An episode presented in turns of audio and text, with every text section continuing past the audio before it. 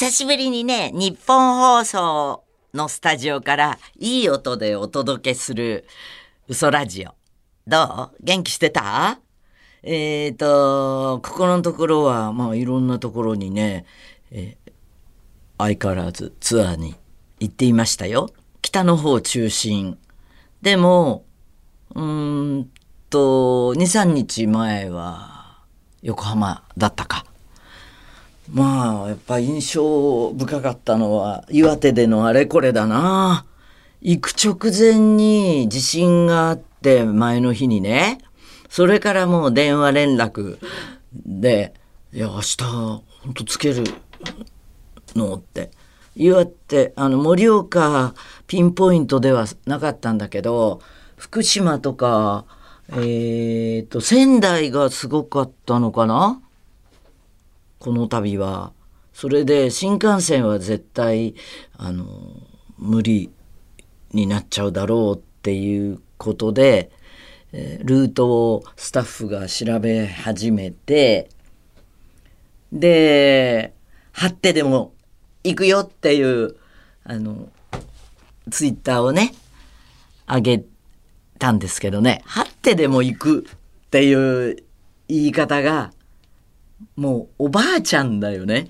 あの、古い人が言う言い方なんだけど、あの、新鮮に感じたみたいよ、みんなは。はってでも行く。あの、もっと言うと、五体統治をしてでも行くっていう、五体統治ってわかる？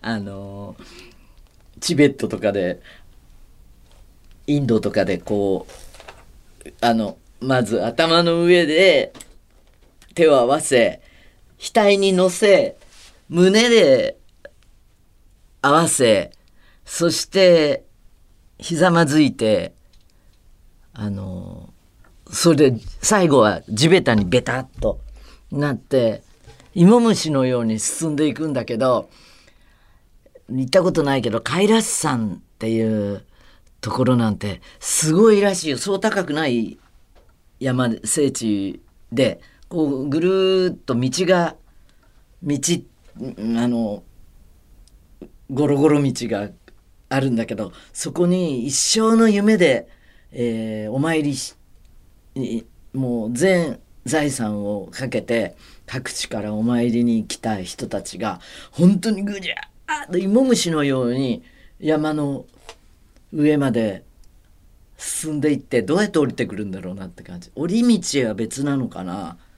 聞いた話だから。でもねあのチベットで、えーと、ラサのあのお寺でみんなやってた。五体統治あこれがあ関係ない話でした。はってでも行くでした。はってでも。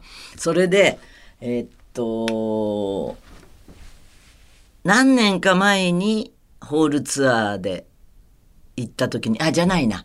タイムマシンで盛岡に行った時に焼肉屋さんで、えーと、匂いがあの服に移らないようにあのゴミ袋に穴を開けてポンチョのようにして、えー、かぶって食べてたんだけどそれをやっぱりツイッターに上げたら翌日多くのお客が同じことをしていたっていうのをバカだねで、またそんな風にして食べた後、あのー、締めパフェね、もう、癖になっちゃってるんだけど、ロイホはこの町にない、えー、ガスとかびっくりドンキーだっていうことで、画像を見たら、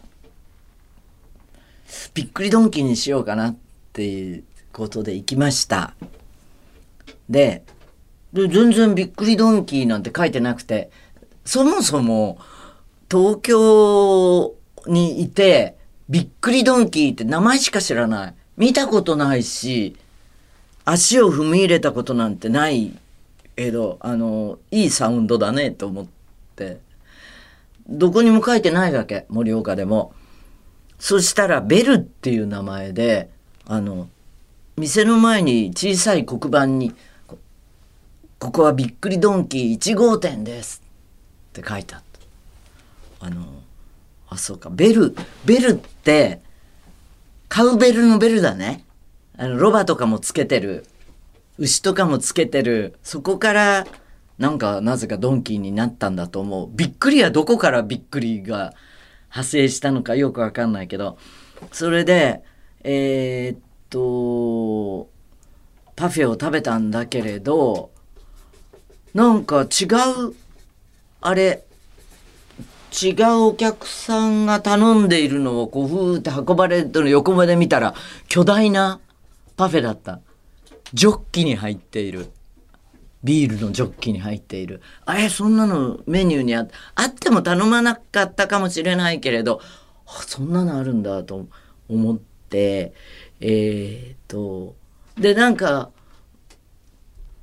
店員さんがこう妙にクールな感じであのクールってかっこいいっていう意味じゃないよ。冷たいっていう意味であのあの注文取ったり運んできたりとかっていうのだったんだけどお会計して出る時に車に乗ろうとして見たらガラスのドアのところに3人ぐらい若い男女が店員さんがこうじっと見てるんであなんか気気づいてたのかなと思って。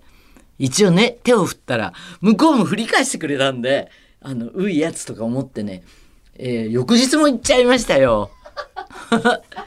正確に言うと翌々日なんだけどカメラの学生くんたちにご馳走してあげようと思って。あのなんだハンバーグを、えー、鉄のトレーの熱いお皿の上にジュージューってハンバーグを乗せてっていうのの発祥の地なんだってね。それで、なんだかんだで15人ぐらいで、びっくりドンキーのそこの2階で、ベルの2階で、2階はね、和室もあるの。どなんてこと？なんかの居抜きだったのかな？不思議なみ、あのー、木造家屋のレトロな和洋折衷みたいなところでね、まあ、なかなか雰囲気がいいんですけど。それで学生君たちにご馳走してあれを何？パフェもあのこれは締めパフェだよってあのせっかくだからそのジョッキのやつ頼んでって言って何人かがジョッキのパフェをあれしてた。その日夕ご飯食べられなかったって。さすがにすごすぎて。えー、まあほんとね青森の話とかもいろいろあるんだけど。あえっ、ー、とびっくりドンキーのあの小ネタねびっくりドンキーはハンバーグレストラン全国に300店以上ある。前身となるのが1968年、昭和43年、岩手県盛岡市にオープンしたハンバーガーとサラダの店ベル。3年後、マクドナルド日本進出の噂を聞き、ハワイのマクドナルドを視察。最先端のハンバーガーショップにはかなわないと実感し、メニューをハンバーガーから日本人を意識したハンバーグ定食へ転換。ハンバーグ、ご飯、サラダを盛り付けるディッシュメニューの原型に、その後、札幌にドナルドダック西野店をオープンさせ、本社を札幌市に移転。1983年に大阪でフランチャイズ1号店がオープン。店名をフライフランチャイズ店で使われたびっくりドンキーに変更。びっくりという言葉のインパクトと、マクドナルドがサラブレッドの存在であれば、こちらはロバで着実にゆっくり進む 意味からドンキーと命名。あ、そういうことだったんですか。さっきこれを見てからね、話せばよかったね。創業当時から求め続けているのは食の提供を通じて人の幸福と健康に貢献する自然と環境を大切にすることだそうです。いや、この姿勢正しかったよね。正しいと思う。大体あの盛岡は畜産というか乳業とか盛んな町だしね。あそうだそうだ。あの40周年なんだって。このアンデルセンに続いてね。びっくりドンキーの回し物になってるけどびっくりドンキーが40周年でノベルティがあってセンスとバンダナこれをね20個ずつかなんかもらってるからあのリスナープレゼントにするね。ということでメールいきます。ラジオネーム、つつぴー。こんにちは。初めてメールします。今日は3月18日、深海の街コンサート盛岡公演の日です。参加の予定でした。でも今東京にいます。一昨日の地震で新幹線が普通になり断念したのです。私は盛岡で生まれ育ち、大学進学で上京し、そのまま就職、結婚し、早36年経ちました。私がユーミンの曲を聴くようになったのは中学生の時。5歳年上の姉がユーミンのレコードを持っていたのです。いろいろ聞かせてもらって、同学年の友達より自分が少し大人びたような気持ちになったのを覚えています。中学校の美術の授業でレコードジャケットを書くという課題があったのですが、私はユーミンの中央フリーウェイを選びました。夜明け前の地平線に伸びる道をモチーフにしました。その後、高校2年生の時、姉に連れて行ってもらい、岩手県民会館でのユーミンのコンサートに行きました。ノーサイドの曲を披露するツアーだったと思います。今回深海の街ツアーは、あえて盛岡公園に行こうと決めていたのです。思い出の岩手県民会館で、緑の街に舞い降りてをアンコールで聴きたかったのです。この曲は、ふるさとの風景が蘇る大好きな曲です。今回、はってでも行きますと言ってくれたユーミン。ありがとうございます。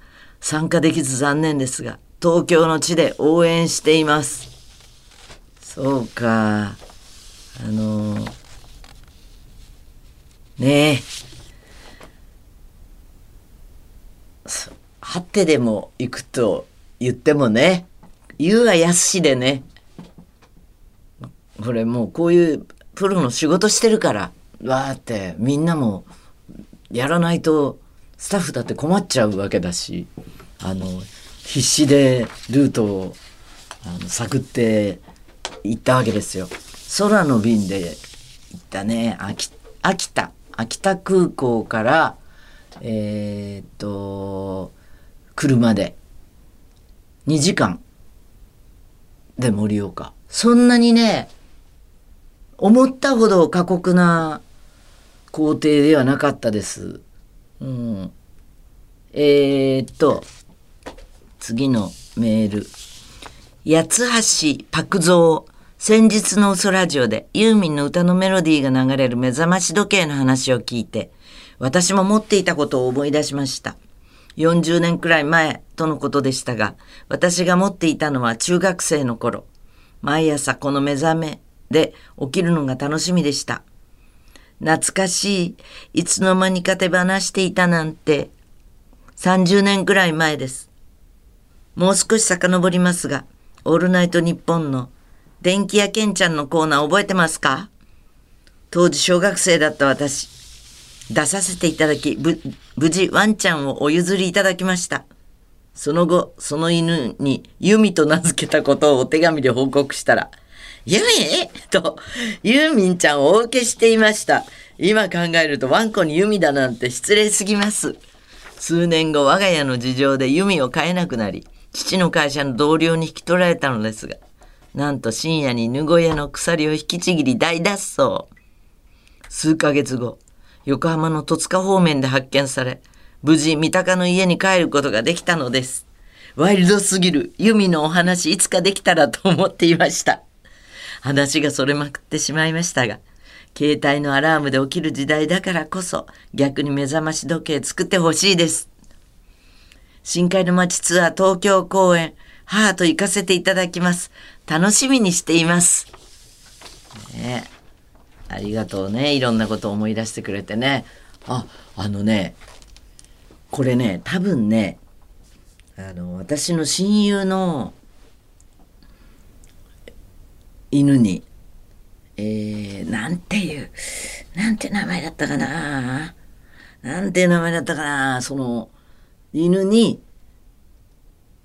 子ができ、それを譲るっていう話だったんだ。そんなシリーズ化してるものではなかった。